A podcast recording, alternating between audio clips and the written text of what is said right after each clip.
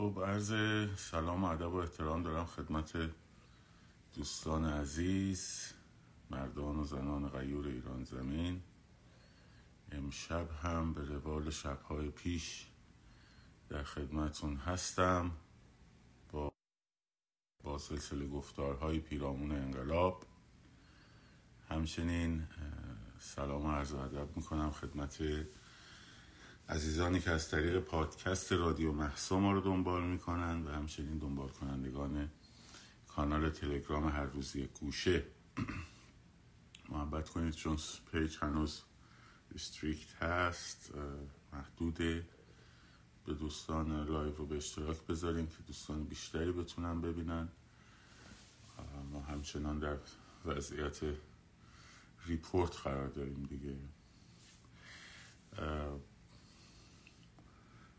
همچنان که برای روز یک شنبه آماده میشیم بحث اعتصاب کامیوندارها رو هم و همینطور اعتصاب مراکز صنعتی رو لطفا جدی اطلاع رسانی کنین. خیلی بحث مهمیه و باید بتونیم این دوتا رو به هم بپیوندیم.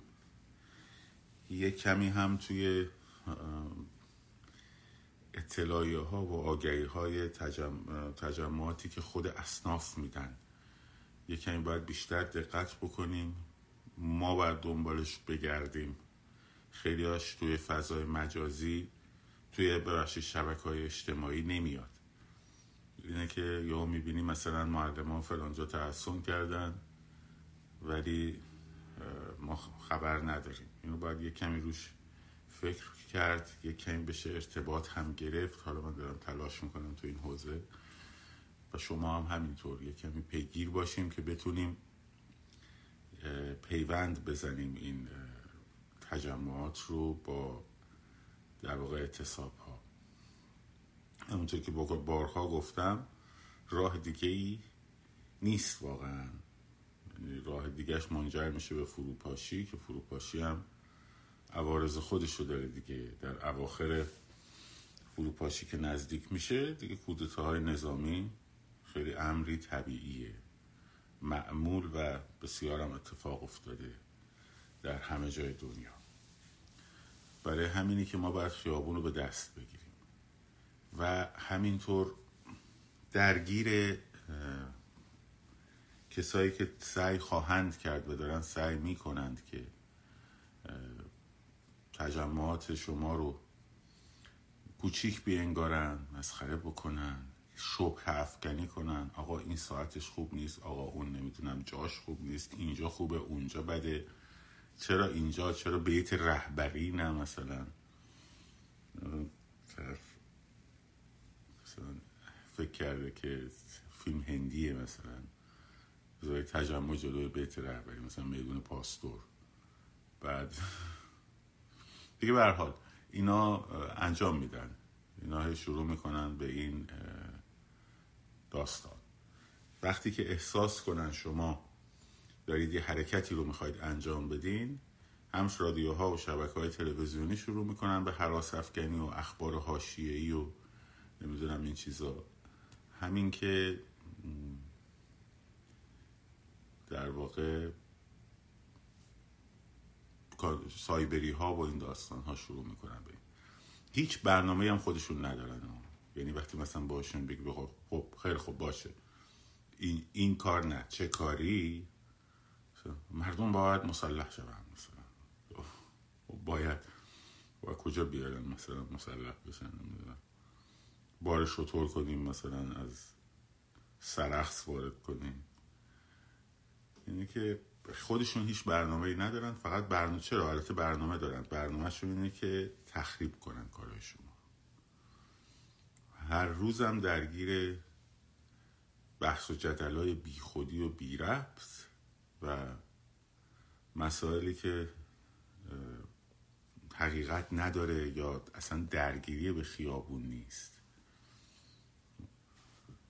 اینا مشکلاتشون در واقع یه مشکل اصلی هم دارن به صورت آقای جوانمردی ادعای آگاهی رسانی آگاهی رسانی آگاهی رسانی می‌زنم خب تو آگاهی داری که بخوای برسونی به کسی؟ ها چهار تا دونه کتاب خوندی؟ تو تمام هنرت این بوده که مثلا گنجشک تو هوا با کلاشینکوف بزنی دیگه نهایتش. آخه مثلا آگاهی داری تو که بخوای آگاهی برسونی. و شدن اپوزیسیون پهلوی. خب. اپوزیسیون نظامی اپوزیسیون پهلوی هست یعنی تکلیف خودت رو روشن کن. تکلیف خودت رو روشن و آگاهی رسانی. خب آگاهی باید از یک منشعی بیاد دیگه. باید دو تا دونه کتاب خونده باشی دیگه. آخه تن تن میلو که آگاهی نمی‌تونی برسونی که. هر کیو می‌بینی ادعای آگاهی رسانیش میشه. آگاهی خب. از کجا میاد؟ از خب آگاهی برسونین بفرمایید ببینیم. مثلا چهار تا انقلابا رو با هم مقایسه کنین.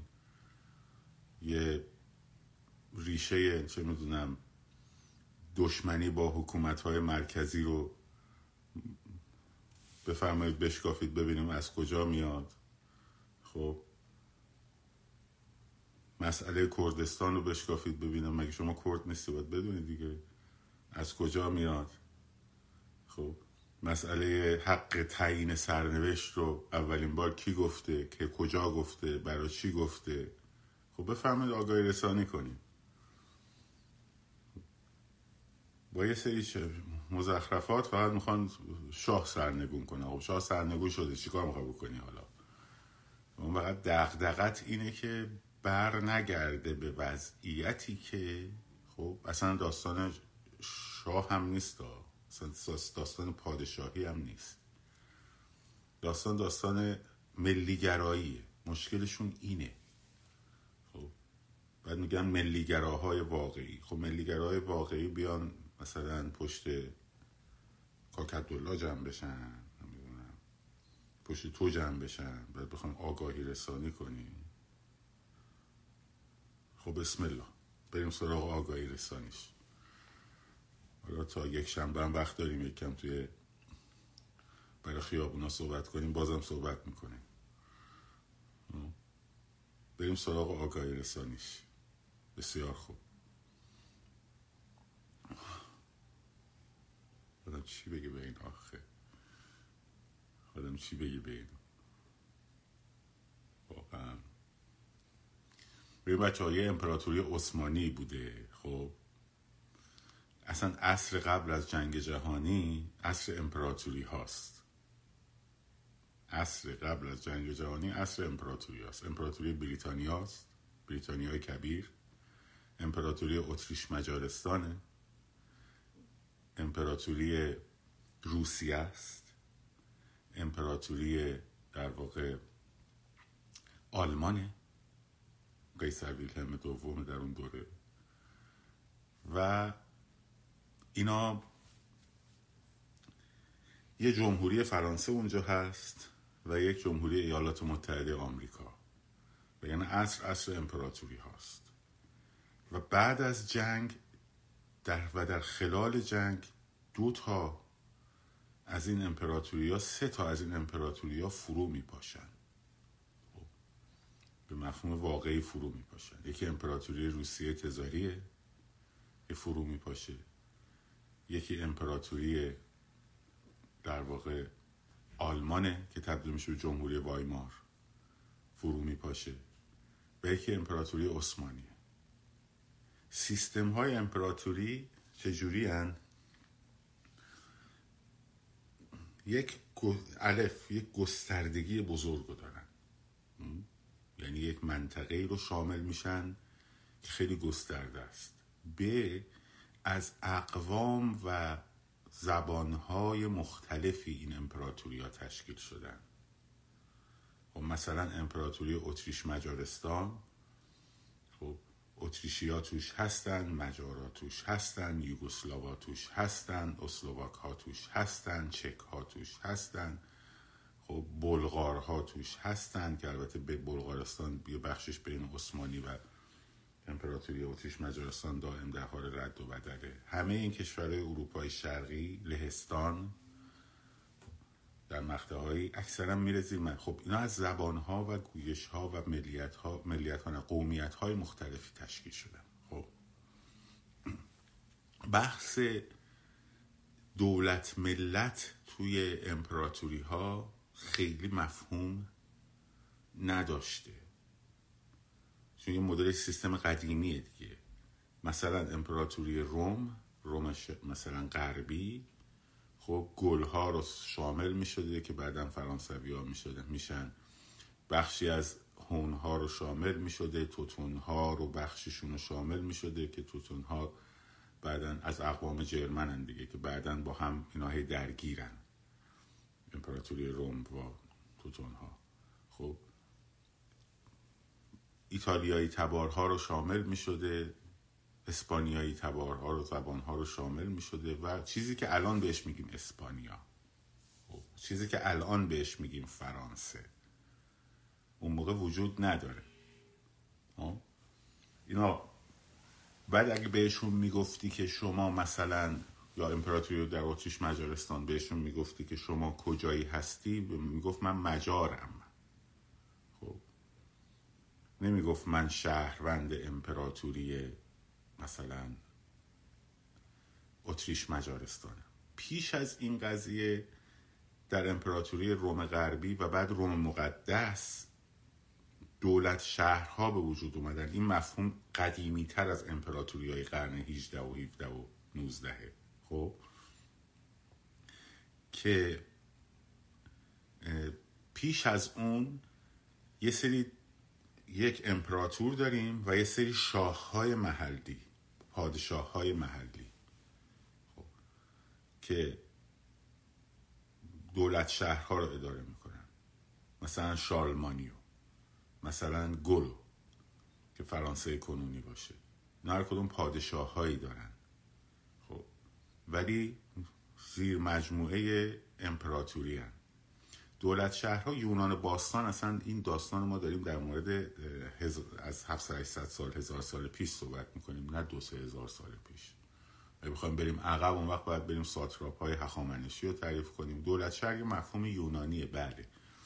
ولی از اونجا اومد به رومن ها خب حالا نمی‌خوایم خیلی بریم عقب. چون الان الان که می‌خوایم در موردش صحبت کنیم در اواخر قرن 19 و اوایل قرن 20 داستان امپراتوری هایی است که شاه زیر مجموعهشون نیست. مثلا تزار روسیه خب با اون کشور پهناور پادشاه های محلی نداره. حاکم های محلی داره. توش ازبک ها هستن قرقیز ها هستن تاتار ها هستن. خب اویغور های شمال در واقع چین کنونی بخششون هستن بخشی از مغول ها هستن بخشی از چچن ها هستن خود روستبارا هستن. اینا همشون وقتی بهشون می‌گفتی مثلا شما شهروند امپراتوری اصلا شهروند برای امپراتوری معنی نداشت. چی میگم؟ بهشون می‌گفتی که مثلا تو کجایی هستی؟ نمی‌گفت من شهروند امپراتوری روسیه هستم. می‌گفت من ازبکم من تاجیکم. خب حالا می‌رسیم به نکاتش. خوب توجه کن یا به خصوص در مورد حالا می‌خوایم در مورد امپراتوری عثمانی صحبت کنیم. در مورد امپراتوری عثمانی خب مثلا عرب ها که عرب تمام خود امپراتوری عثمانی کجاست؟ ترکیه کنونی بخشی از بلغارستان در دوره سلطان سلیمان تا دروازه وین گسترش پیدا می‌کنه دیگه. اتریش دروازه وین گسترش پیدا می‌کنه. تمام این محدوده ای که الان کشورهای عربی هستن عراق عربستان سعودی اینایی که دارم میگم اسمشون وجود نداره ها. فلسطین سوریه خب منطقه ها وجود داره. مثلا شامات می‌گفتن. خب دیاربکر می‌گفتن.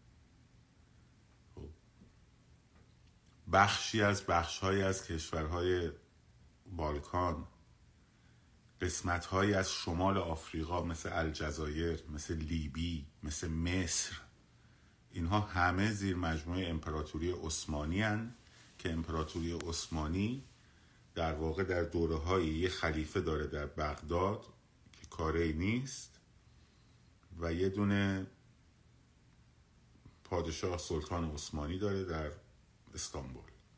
خب؟ در مقطع هم این دوتا رو با هم یکی کرده بودند. یعنی هم خلیفه هم سلطان بود. ولی اون اوائل. بعد جداش کردن. چون که خلیفه مسلمین خیلی از گندکاری هایی که سلطان می‌تونه بکنه رو نمی‌تونست بکنه. خب اگه می‌خواست خلیفه با سلطان یکی باشه خب باید توجیه شرعی برای همه حرکتاش به خصوص تو سیاست پیدا می‌کرد. کشتارها قتلها و و و الاخر. تا اینجا داشته باشیم حالا من قصه جنگ اول رو نمی‌خوام تعریف کنم. خیلی داستان مفصلیه. خیلی داستان مفصلیه. اجازه بدید من کامنت ها رو قطع کنم بعدا دوباره بهتون میام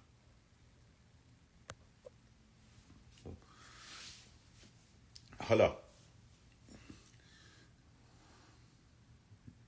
دوره برمیگردن در اواخر در هنگام آغاز جنگ جهانی اول اول قرن بیستم قبل از جنگ امپراتوری عثمانی رو بهش می‌گفتن مرد بیمار اروپا.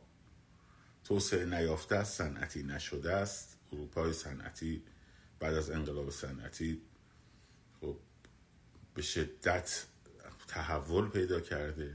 بعد از انقلاب علمی و انقلاب صنعتی. و عثمانی جا مونده.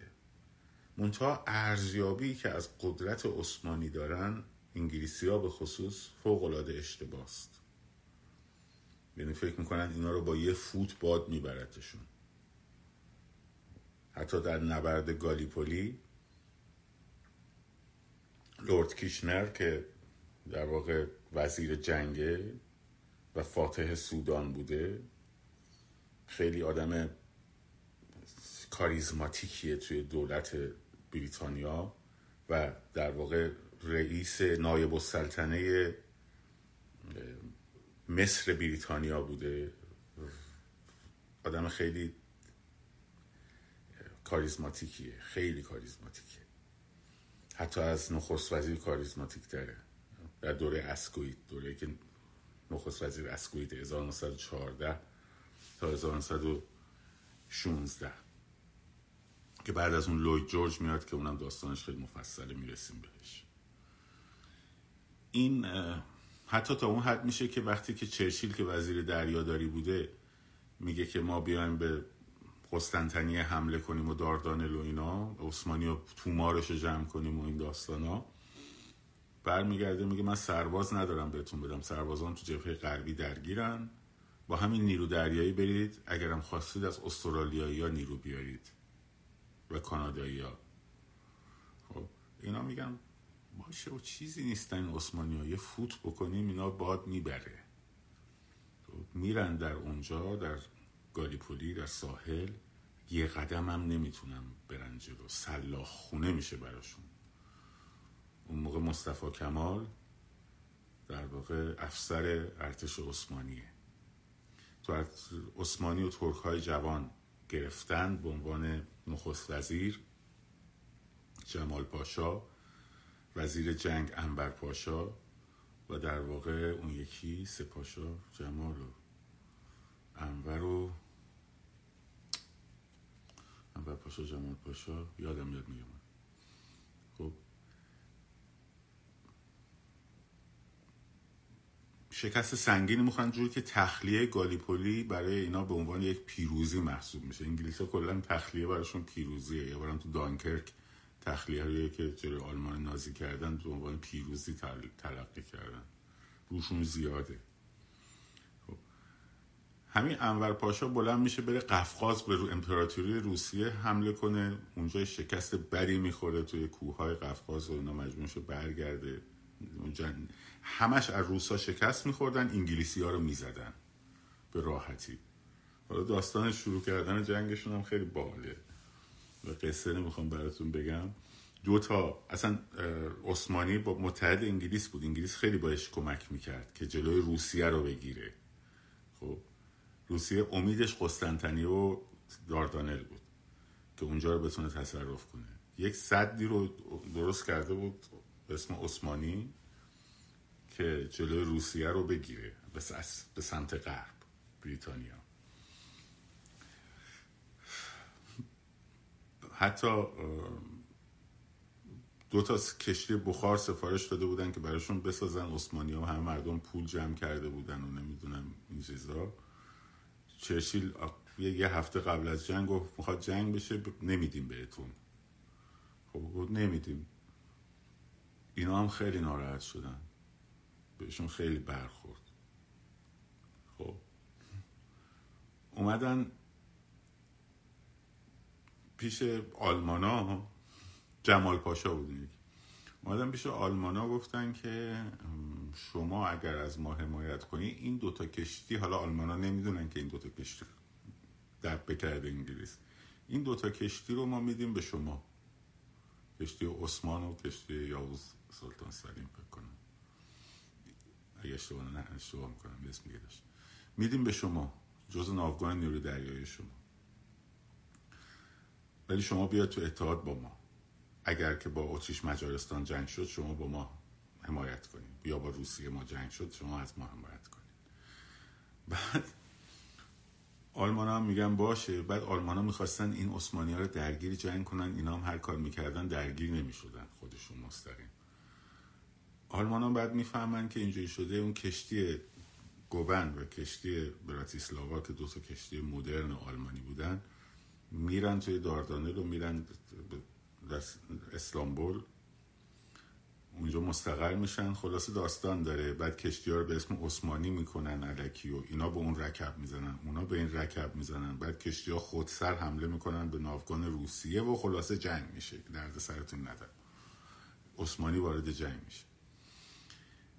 اینا یه ارزیابی غلطی از قدرت عثمانی داشتن. بعد انگلیسا اومدن توهم اینو داشتن که می‌تونن عرب ها رو علیه عثمانی بشورونن که یه جور براندازی ایجاد کنن. اون موقع امپراتوری داشتن همدیگر رو براندازی می‌کردن دیگه.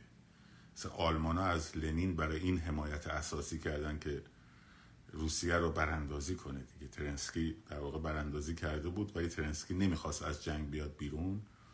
لنین با آلمانا بست که من اگه بیام جای ترنسکی در واقع از جنگ میام بیرون. خب؟ در واقع انقلاب کارگران جهان و نمی‌دونم فلان و بسار یه دونه کودتاست. اکتبر 1917 داستانشو براتون تو انقلاب روسیه تعریف کردم. حالا انگلیس ها تلاش انگلیس ها قبلا مصر رو گرفتن از عثمانی. کنترل مصر رو قبلا گرفتن و یه پایگاه بسیار مهم دارن. مصر عثمانی که لورد کیشنر بوده که بعدا میاد میکننش وزیر جنگ و هند مصر بریتانیا و هند بریتانیا خب که دوره لورد کرزنه اینا هر کدوم یه opinion یه نظرگاه داشتن در مورد خاور میانه و لندن. این سه‌تا این سه قوت قدرت خب هر کدوم یه نظرگاه داشتن در مورد حتی آینده خاور میانه. حالا اینا میان عرب ها رو مثلا فکر می‌کنن می‌تونن بشورونن حسین حاکم مکه اسمش هم حسین ابن علی بود. هاشمی هم بود. پدر فیصل. که رقیبش آل سعودن خب حاکم مکه عثمانی ها می‌خواستن برش دارن اینم فهمیده بود. رفت به انگلیسی ها گفتش که من صد هزار نیرو دارم. می‌تونم شورش کنم. برام بسار. لورنس عربستان اگه داستانش رو خونده باشین که اونم خیلی خنده داره یک دروغگوی تمام عیاریه که اصلا باید ببینیم.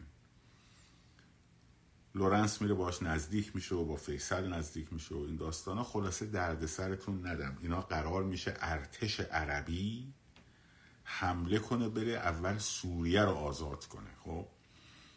دمشق و حلب و همس و هما این چهار تا شهر مهم. حالا قبل از این قضیه یعنی 1916 زاکس از طرف بریتانیا و پیکو از طرف فرانسه نشستن دو سال قبل از جنگ گفتن عثمانی فرو پاشید ما این منطقه ها رو چجوری تقسیم کنیم؟ قرار بوده لبنان و الجزایر رو در واقع سوریه برسه سهم فرانسه فلسطین اردن و نمی‌دونم اونا منطقه است و کشور نیستن. عراق و سعودی یمن اینا برسه به مصر برسه به بریتانیا. خب؟ هدفم داشته که بریتانیا که یک نوار شمالی از خاور میانه رو جلوی امپراتوری روسیه که قرار حالا قسطنطنیه به اون برسه هنوز تزار سر جاشه ها یعنی ترکیه قرار بوده برسه به روس ها خب جلوی یک یک نوار درست کنن که به این مناطق جنوبی اینا دسترسی نداشته باشن فرانسه بشه خط مقدمه مقابله با روسیه.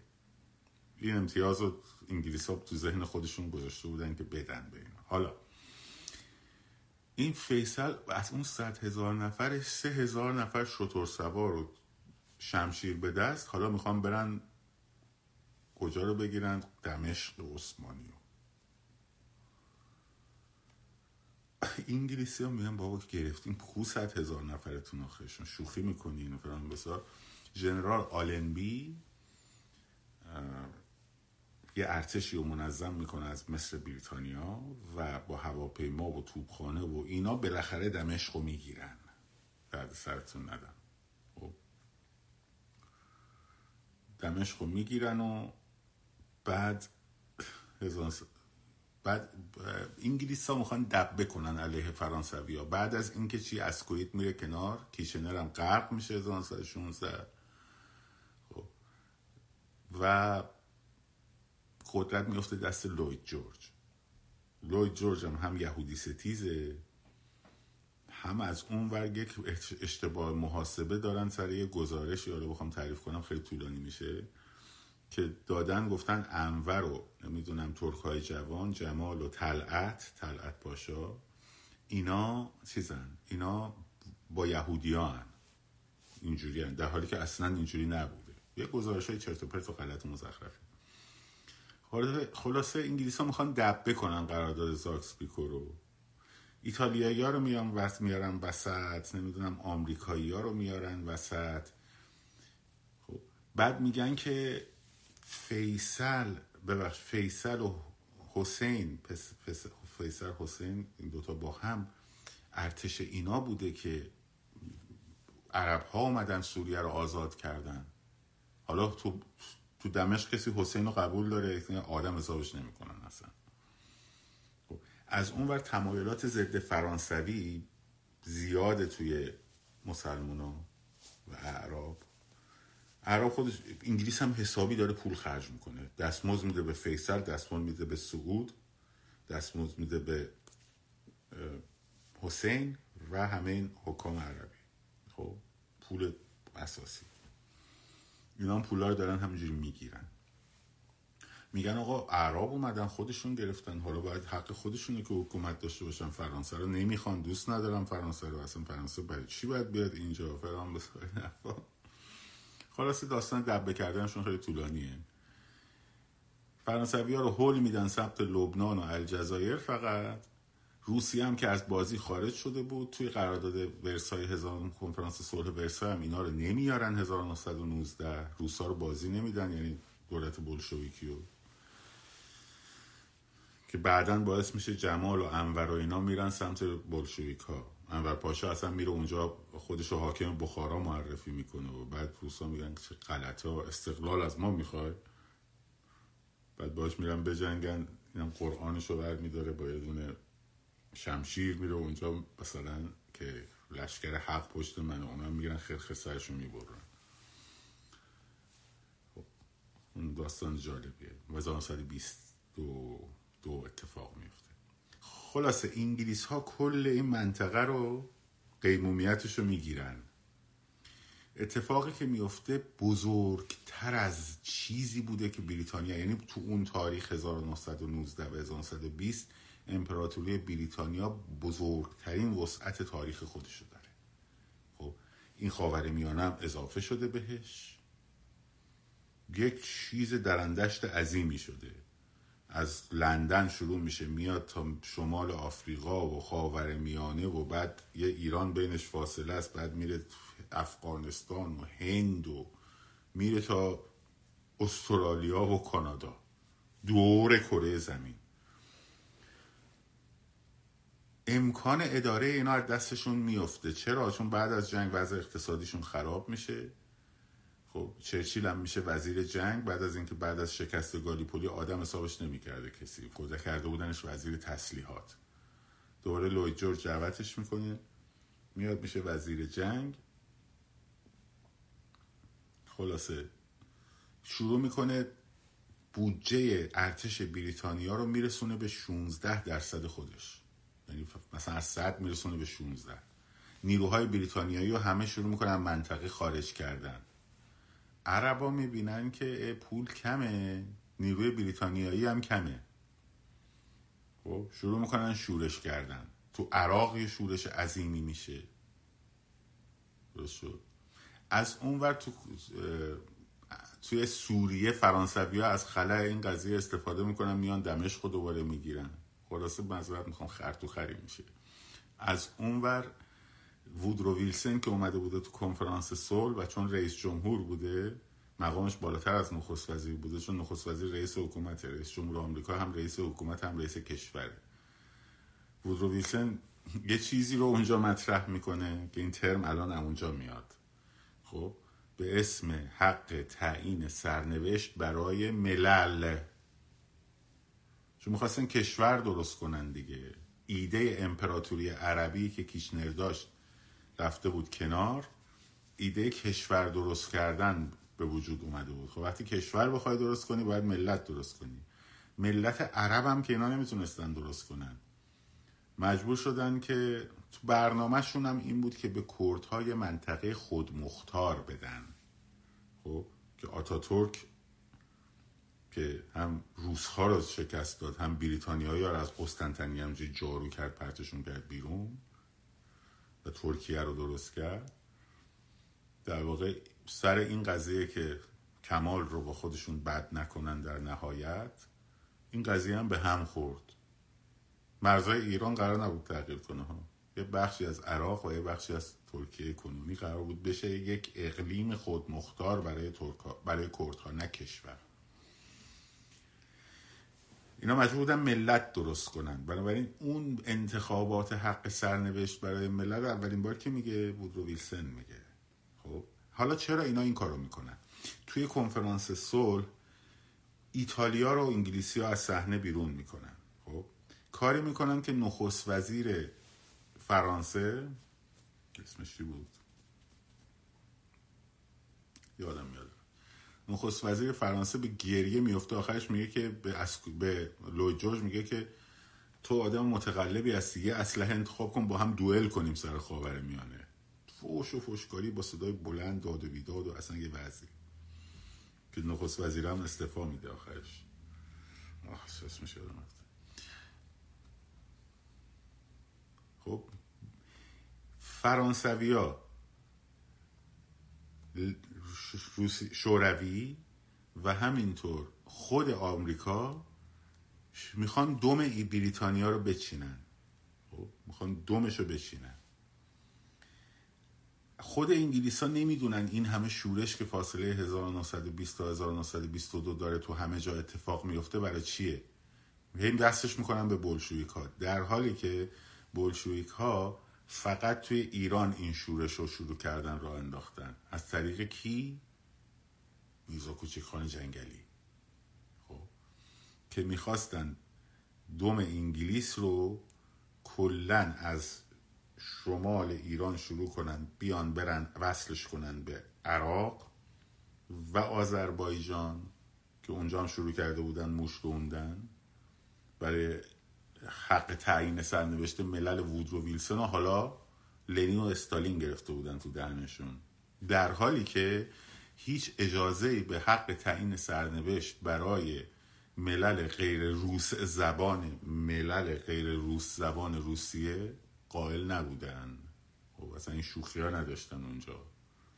فقط اینجا برای اینکه دوم بریتانیا رو بچینن بولشویک ها و لنین و استالین و کامنوف با هم جمع شدن با از ادبیات وودرو ویلسن استفاده کردن خب که دوم بریتانیا رو بچینن. که چی؟ که این کشورهایی که حالا ایجاد شده تحت قیمومیت دیگه نباشه. حق تعیین سرنوشت. به این ملت ها تشکیل شدن کشورها ولی همه تحت قیمومیت انگلستانن.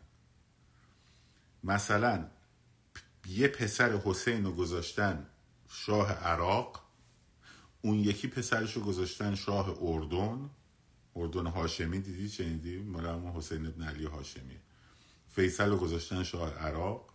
خب سعود رو گذاشتن تو عربستان. ولی همه اینا قیمومیتش مثلا منطقه شامات با آلمبیه بعد آلمبی مخالف تشکیل فلسطینه اسرائیله.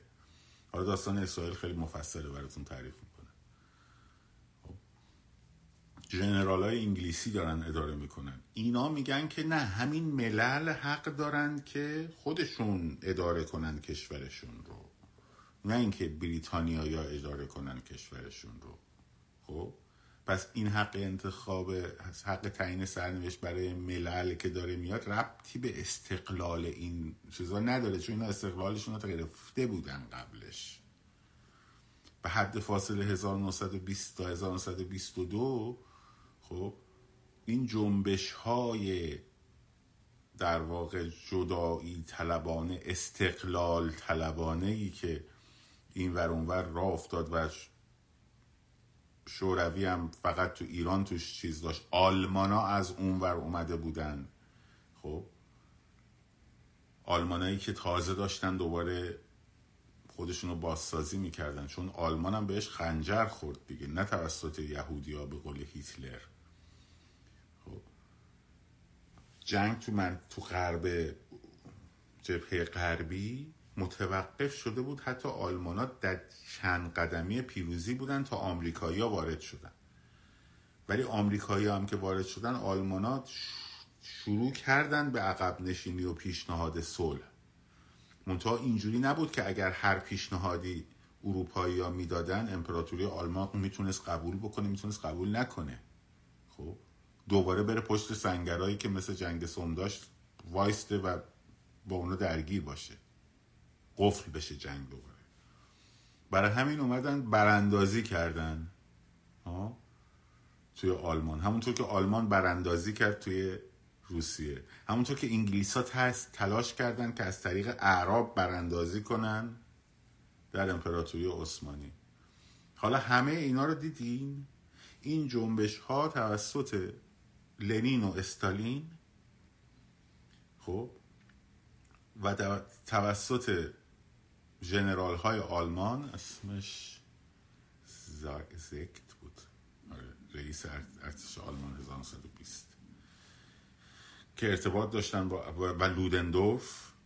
خب جنرال لودندورف مغز بزرگترین مغز متفکر نظامیه حتی از رومل بالاتره.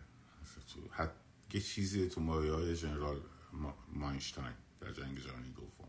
نابغه نظامی. و جنرال لودندورف اینها به خاطر اینکه دوم بریتانیا رو بچینن مثلا پان اسلامیست و خب خوب دقت کنین. پان اسلامیست و حالا کیا اومدن بهش دامن زدن؟ تو منطقه آلمانا. هم در خلال جنگ برای اینکه بگن که خود توفق کفار بر مسلمین حرامه خب شامل انگلیس هم بشه فقط شامل فرانسه نشه. اصلا یه داستانیه که حالا چرچیل چجوری می‌خواست به عرب نزدیک بشه. عرب چقدر جایگاه داشتن توی امپراتوری بریتانیا تو ذهن لوید جورج. خیلی داستانش پیچیده و مفصله. خب. حالا ایران برگردیم ایران دیگه. من کاری با اینا رو فقط گفتم که کلیتش رو ببینین که این منطقه میشه عرصه دو تا امپراتوری سقوط کرده. یه امپراتوری در حال رشد به وجود آمدن به اسم اتحاد جماهیر شوروی و یک آلمانی که داره دوباره بلند میشه. خب. این منطقه شده و یک بریتانیایی که دیگه پول نداره که حضور نظامی داشته باشه. خب؟ این منطقه شده عرصه تقابل اینا برای حذف بریتانیا. برای چیدن دوم بریتانیا. بریتانیا هم سه تا منطقه تصمیم گیرنده داره. هند بریتانیا مصر بریتانیا و لندن که این ستا با هم اختلاف دیدگاه دارن. یه عدهشون طرفدار تشکیل اسرائیلن یه عدهشون مخالفشن و و و الاخر بمانند. این میایم سر ایران. سر ایران که میشه آیرون ساید که میاد در ایران میشه فرمانده در واقع نیروهای انگلیسی اونجا فقط این ایده رو با دیویزیون قزاق مطرح می‌کنه که شما اینو بهشون میگه. این که میگن رضا شاه رو انگلیس ها آوردن خب حالا اینو داستانشو براتون میگم. فقط برمیگرده به رضا شاه به رضا خان میرپنج در واقع سرهنگ رضا خان برمیگرده میگه که شما اگر کودتا کنین البته اول یه کاری می‌کنه که فرمانده های روس که غیر بلشویک بودن روس اینا برن کنار.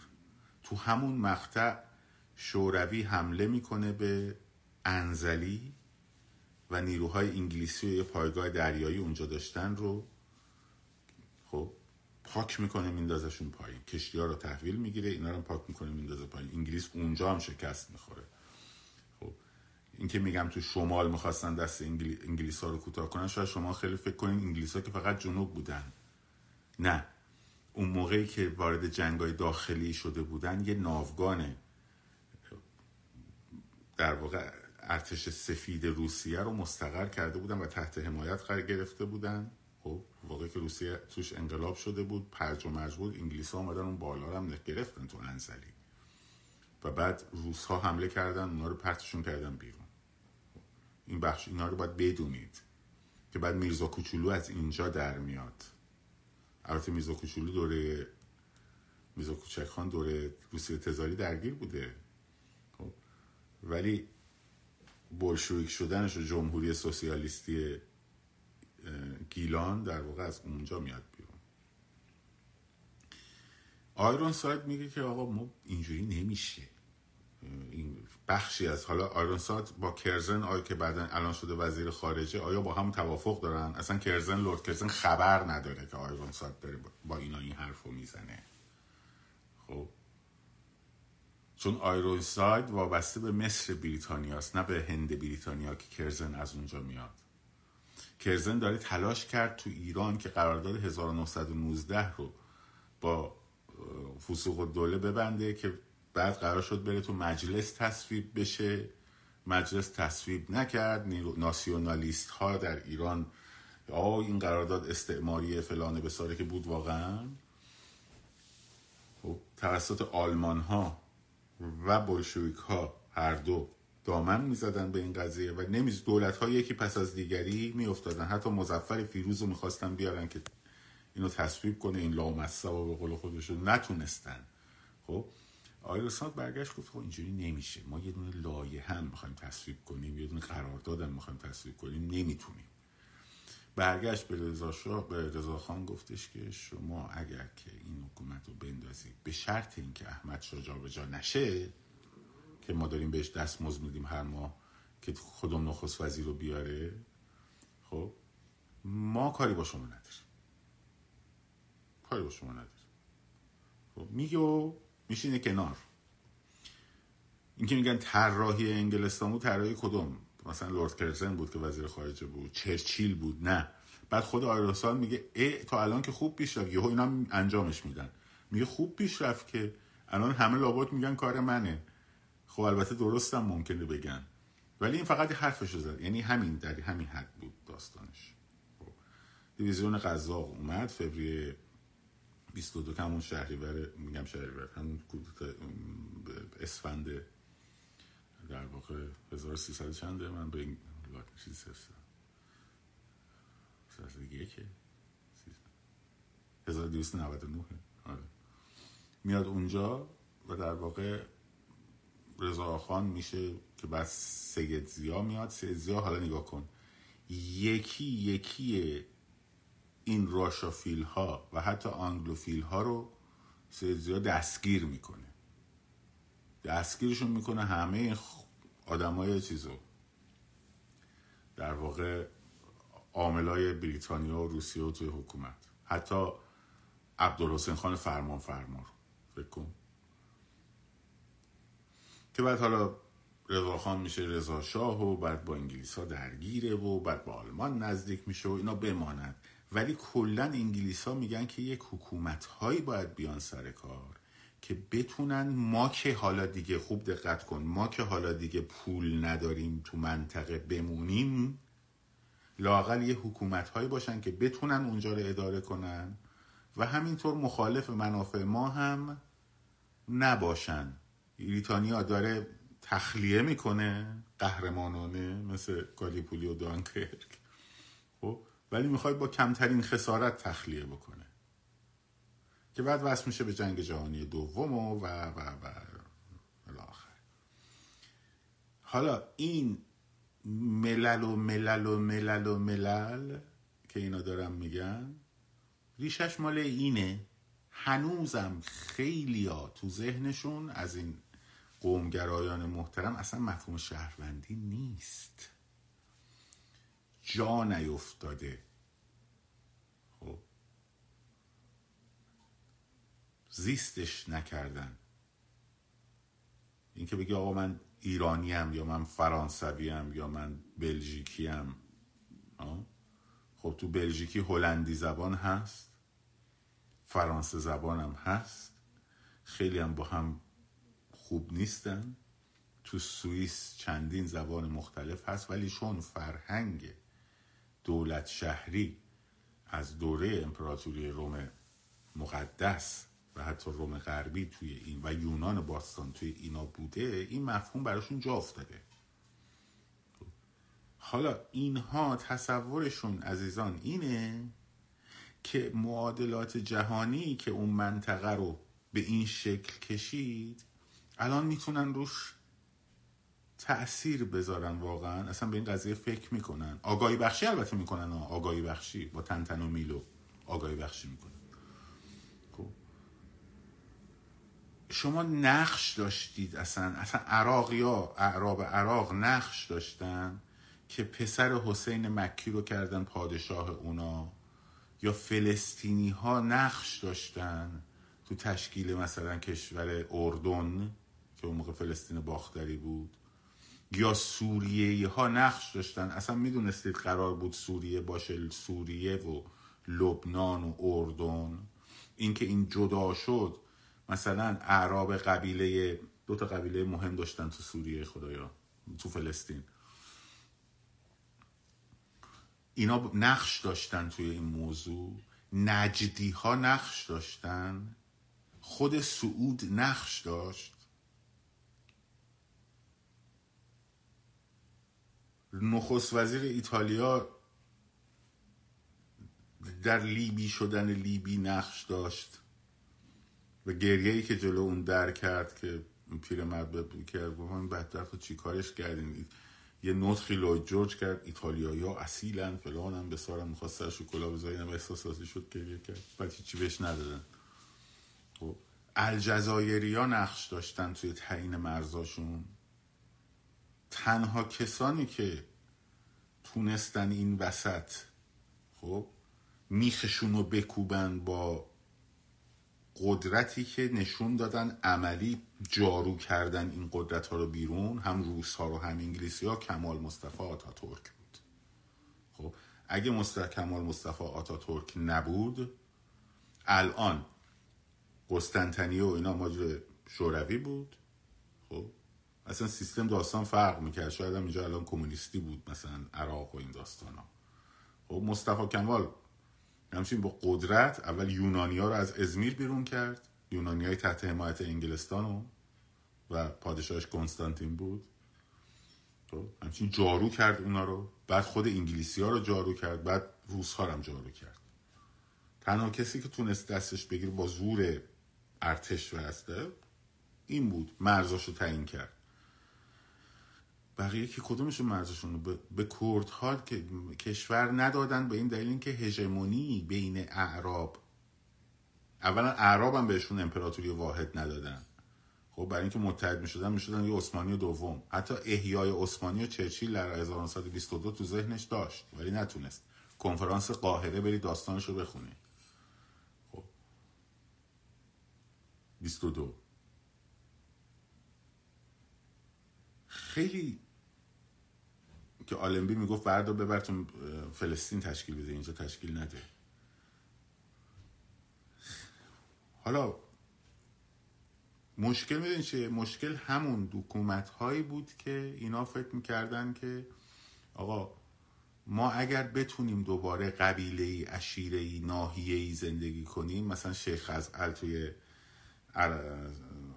خوزستان باشه نمی‌دونم اون یکی توی گیلان باشه اون یکی توی خراسان باشه و و و الاخر. خب خوبه. خب آقا جان خوبه که اونی که جمعش کرده هنوزم می‌خواد جمعش کنه دیگه.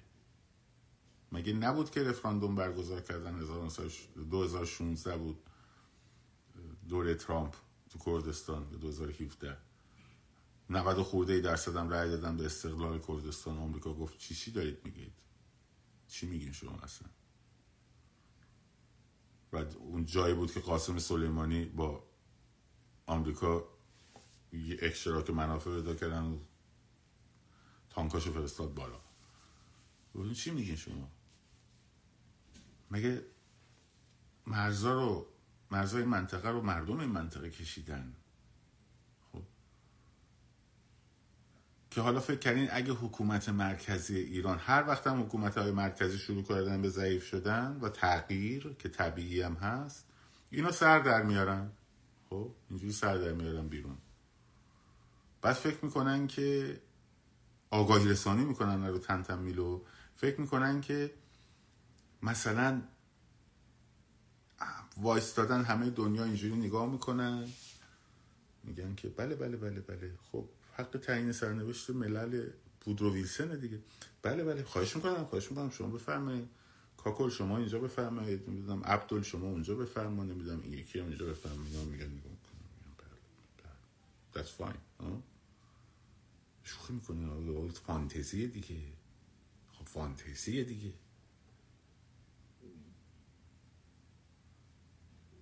امکان تجزیه کشورها و تغییر مرزها چیزیه که توسط آقا بخواین قبول کنین نخواین قبول نکنین. خوشتون بیاد بعدتون بیاد. توسط قدرت ها انجام شده. قدرت های جهانی. و انجام میشه. خب.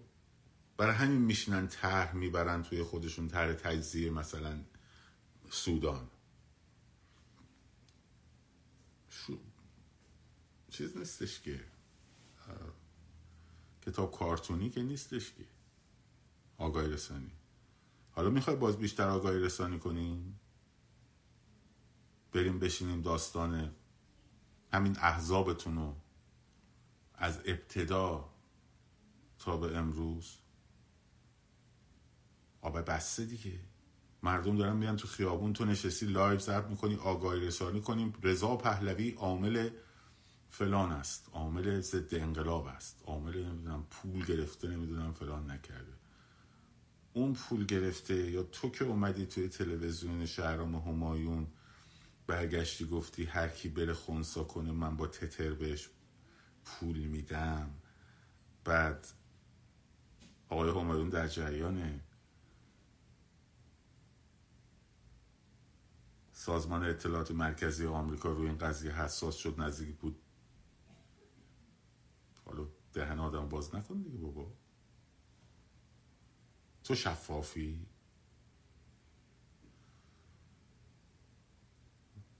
خب بگیم مشکل ما با مشکل ایران یک پارچه است.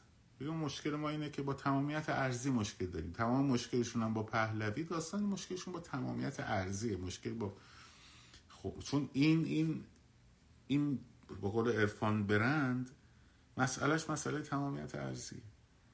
خب اگر برمیگشت ایشون میگفتش که آره مردم حق دارن حق تعیین سرنوشت ملل رو خب با ورژن ویلسونیش یا ورژن استالینیش مطرح می‌کرد خب اینا هم می‌گفتن به به به به به ما سالها شاهنشاهی قاجار داشتیم ممالک محروسه داشتیم به به به به.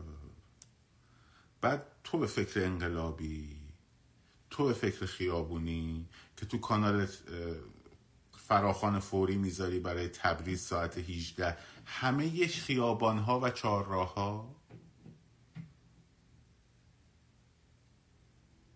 تو داری انقلاب میگه بچه های ما باید کشته بشن. بچه تو داید کشته بشه. ساب شدی مثلا. نه آقا جون. درگیری نیست. یه چیز ساده است. یه عده هستن. خب که می‌خوان مملکت ایران تیکه تیکه کنن. همین. به سادگی. بقیه دعوای اپوزیسیون هم جنگ نیابتیه. راحتتون کنم یواشکی بهتون بگم. جنگ نیابتی قدرت هاست. وقتی با هم توافق بکنن سر یه موضوعی جنگ نیابتیشون هم تموم میشه. برای همین ما واردش نمیشیم دیگه. خب یه مقطعی لازم بود. تموم شده رفت. الان هم برمیگردیم رو خیابونمون. خب. عامل این که مردم نیومدن خیابون این بود که یه وبسایتی یا تلویزیون منوتو اومد نمی‌دونم بحث وکالت رو مطرح کرد. اصلا می‌دونی که خیابون تعطیل شده بود از سه هفته قبل از اون. به خاطر همین رفیقای خودت که تروریستی تروریستی سپاه رو خواستن برند بکنن تو ذهن مردم و همه حواسا رو بردن به این قضیه. حالا اگه بخوایم دلیل پیدا بکنیم و ده ها دلیل دیگه. مردم تا دیدن پتیشن وکالت اومده گفتن نه دیگه ما نمیایم. ما تا دیروز داشتیم میجنگیدیم الان دیگه نمیجنگیم نه دیگه. همین جمهوری اسلامی خوبه. خب شعور مردم مسخره کردی یا خودتون مسخره کردی یا ما رو یا همه رو؟ بعد اسم نمی‌ذاری آگاهی رسانی؟ اسم این لجن پراکنی آگاهی رسانی نیست. با بی سوادی آگاهی رسانی نمیشه کرد که. اسم روشن فکرم نذار. روشن فکر که چهار کتاب نخونده که اسمش روشن فکر نیستش که. این داستان. ما رو باز کنیم.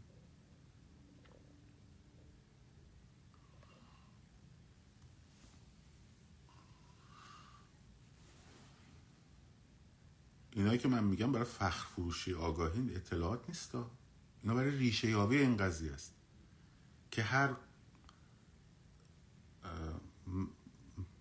شپشی رو منیژه خانم نکنیم به قول صادق دارت آقای قانه پر عزیز ما. ما داریم آگاهی رسانی می‌کنیم. آگاهی رسانی. آگاهی رسانی. آره. منشه این آگاهی کجاست؟ Is nothing. خب. به خدا وقت ندارم. یعنی وقت بچه ها حیفه. وگرنه یه روز میشستم الان بداهه اومد دیگه اینا. خب. شاید مثلا یه مروری روی چیزا می‌کردم دقیقتر براتون یه روز میشستم از بالا تا پایین هر کدوم این کشورهای منطقه. خب یکی یکیشونو براتون در میادن از قوماشون از نمی‌دونم قبیله هاشون از نمی‌دونم فلان بسار خب تا بفهمی آگاهی یعنی چی. بعد بخوای آگاهی رسانی کنی مثلا.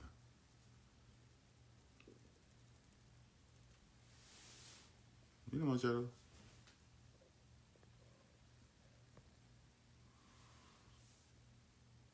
کاشکی دشمنان ماها لاقل یه دوتا اینقدر سواد داشتن سواد اطلاعات تاریخ سیاسی داشتن. بعد می اومدن با هم میشستیم گپ می‌زدیم.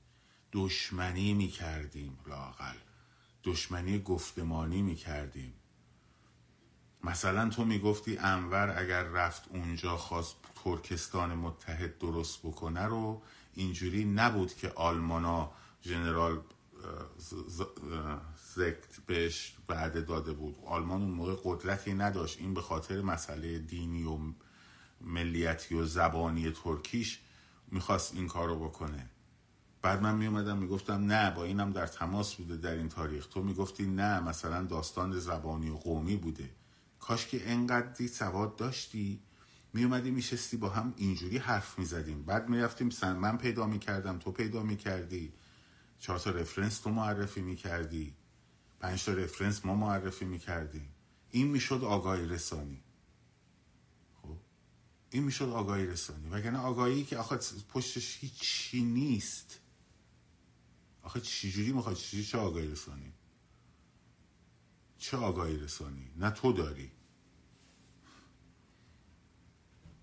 اسمو به گوشت هم نخورده. تو داری خیلی باسوادی. خب، چه آگاهی رسانی؟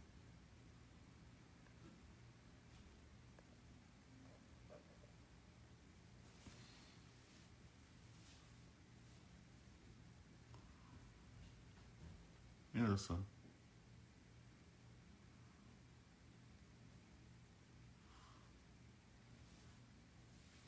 نه ستیز با خاندان پهلوی نیست. ببین آقا جان اصلا داستان خاندان نیست اینجا.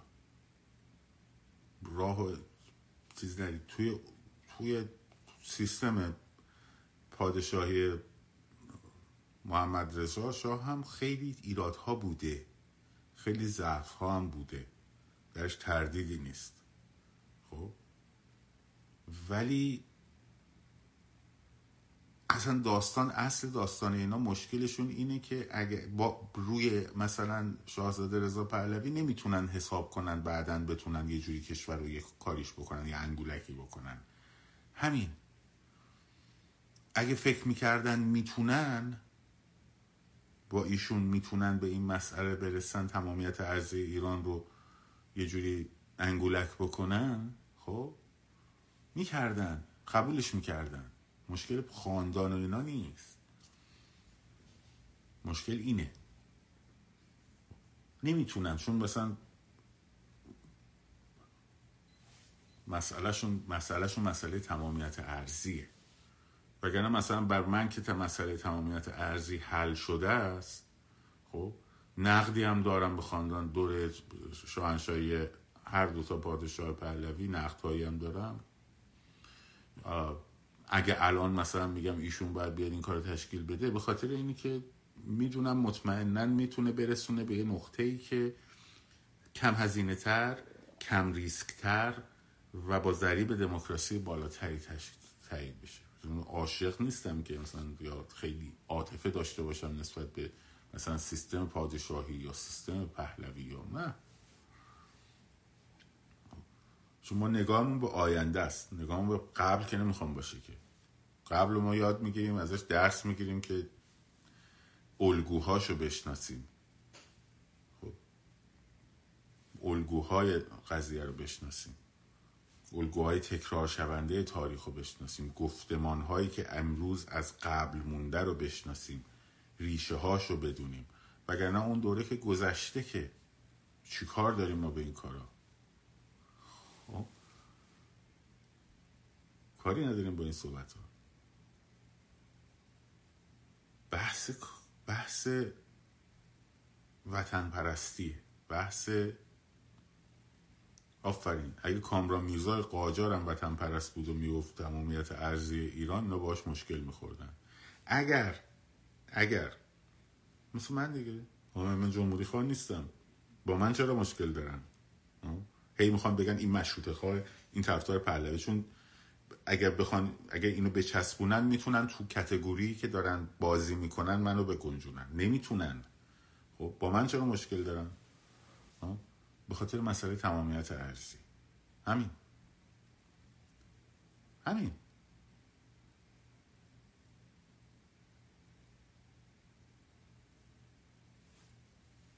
مسئله این. مسئله تمامیت ارزی است. مسئله تم... اینه که اینا یک تصوری دارن که دور می‌تونن برگردن به 150 سال پیش در دوره امپراتوری عثمانی یا دوره ای که حکومت قاجار از دور کاخ قصرش بیرون نمی‌تونست بیاد و حکام محلی و که محله ها رو میفروخت و منطقه ها رو میفروخت و تو گولداری و این داستان ها اینا فقط در مسئلهشون اینه. خب فکر می‌کنن دنیا هم وایستاده داره نگاه می‌کنه که آره برگرده مثلا به 250 سال پیش.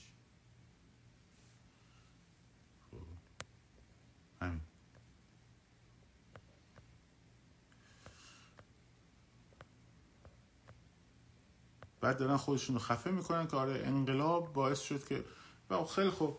مگه نمیگید که مگه نمیگید اینجوری شد؟ بسم الله. یه دونه شما که اهل فراخانای ساعت شیش همه جای محلات همه جای تبریز هستین یه دونه فراخان بدین بگین مردم بیاین تو خیابون شعار بدید. حق سرنوشت تعیین سرنوشت ملل. ما ملت های ایران می‌خوایم نمی‌دونم خود مختار باشیم ما ملت های ایران می‌خوایم یه فلان باشیم. بکنید دیگه.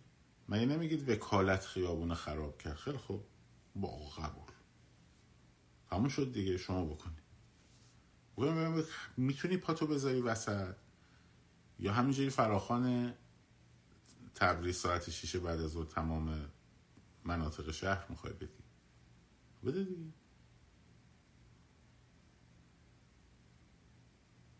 بدید. انجام بدین. انجام بدین. حرفم اینه. هر کدومتون هستین بیان انجام بدین. بیان کمک کنین به حمایت کنین. خودتون بکنین اصلا. خودتون بکنین. بچههایی که انقلاب داشتن می اومدن تو خیابون با حساب حرف شما تجزیه طلب بودن همشون. خب؟ یا ضد پهلوی بودن همشون. اسم اینایی که داری چرندیاتی که بلغور می‌کنی آگاهی تن تن میلویت هم دموکراسی نذار لطفا. خب. مگه نمیگین؟ آقای حالوی عزیز. همه اینا تجزیه طلب بودن و می‌دونم مصدقی بودن و خیلی خوب بیاید عکس مصدق رو بگیرید زنده باد مصدق بگین بیاین تو خیابون. خب چرا نمیاین؟ بگید آقای بچه های مصدقی بچه های ملی مذهبی بچه های طرفدار فدرالیسم که همتون کف خیابون اصلا شماها بودید کسی دیگه ای نبود. پاشین بیاین دوباره تو خیابون. ما هستیم ازتون حمایت می‌کنیم. دعوت کنید از گرایش های فکری که شما بهش متعلقید و معتقدید که خیابونا همه اونا بودن همشون خب؟ و بعد از اینکه این قضیه شد رفتن کنار خب؟ دوباره دعوتشون کنیم برگردن. دوباره دعوتشون کنیم برگردن دیگه. نه همه فالوورای شما بودن دیگه درسته؟ همه فالوورای شما بودن. دعوتشون کنیم دوباره برگردن. به خیابون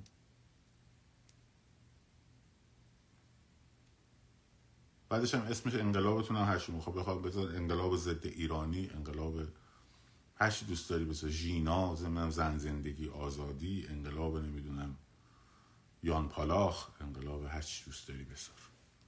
خب بذار دیگه. فقط بیارشون تو خیابون. اگه راست میگی بیارشون توی خیابون.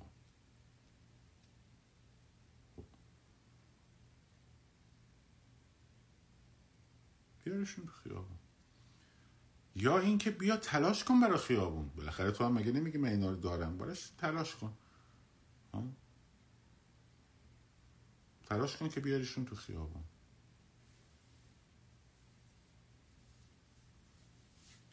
همین.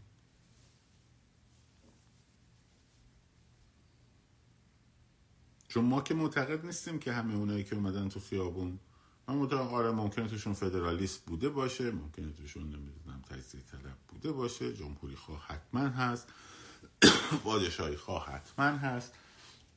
خب. و خیابون رو نباید سیاسی کرد. من فکر من همیشه زدم خیابون الان نباید سیاسی کرد ها؟ شما می‌خوای خیابون سیاسی بکنی؟ خب بکن ببینم چجوری می‌کنی. همین. ببخش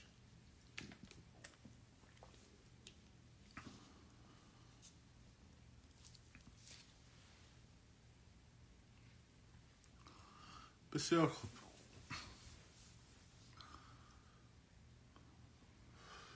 امروز می‌خواستیم در مورد این اقتصابات و اینا. آخ من یه چیزی هم باید بگم. کاش اول می‌گفتم. یادی کنم از حسین زمان به عنوان کسی که تو جامعه هنری کار کردم بودم اصلا دیگه. و من پنج سال ممنوع کار بودم. و خیلی سخت بود. تازه دو چند تا کلاس همو نتونستن ازم بگیرن چون لطفی پشتش محکم بایستاد وقتی اومدن گفتن این نمی‌تونه درس بده گفت اینشون اینجا درس میده عزیزم اگرم که شما می‌خواین بیاین ببندید در مکتب خونه رو. که نتونستن. ولی خب می‌دونم ممنوع کاری یعنی چی.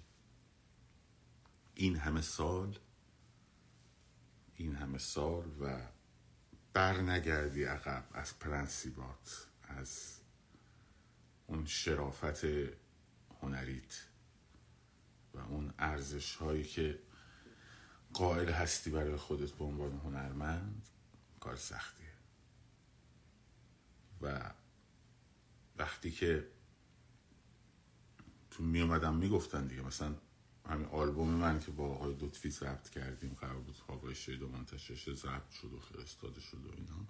آقای پاشایی موقع رئیس مرکز موسیقی بود. گفت شما سال 90 بود. گفت شما بیا یه جشنواره فجر شرکت کن سال 90 و چون 88 رفتی اون زندان و این حرفا و اینا. بالاخره وقتی تو جشنواره شرکت کنید و می‌فهمن که دیگه آره. ما هم مجوز تو همین الان امضا می‌کنم. گفتم نمیام خب در حالی که اون خیلی بر من مهم بود. اون کار. ولی این همه سال مقاومت کردن این همه سال و پیش در برابر پیشنهادات مختلف. چون وقتی اینجوری میشه وقتی که به این وضعیت می‌رسه به پیشنهاد میدن دیگه. اینو گفتم که منم گفتم.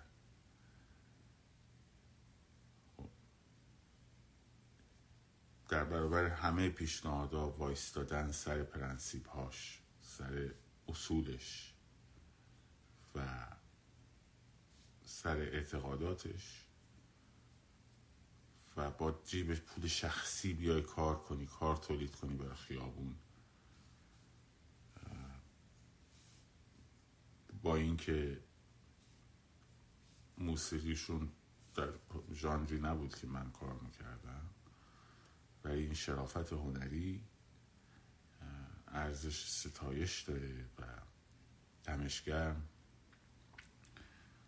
و نامش ماندگار باشه و در کنار هنربندهایی که می‌بینین اینها رو هم ببینیم.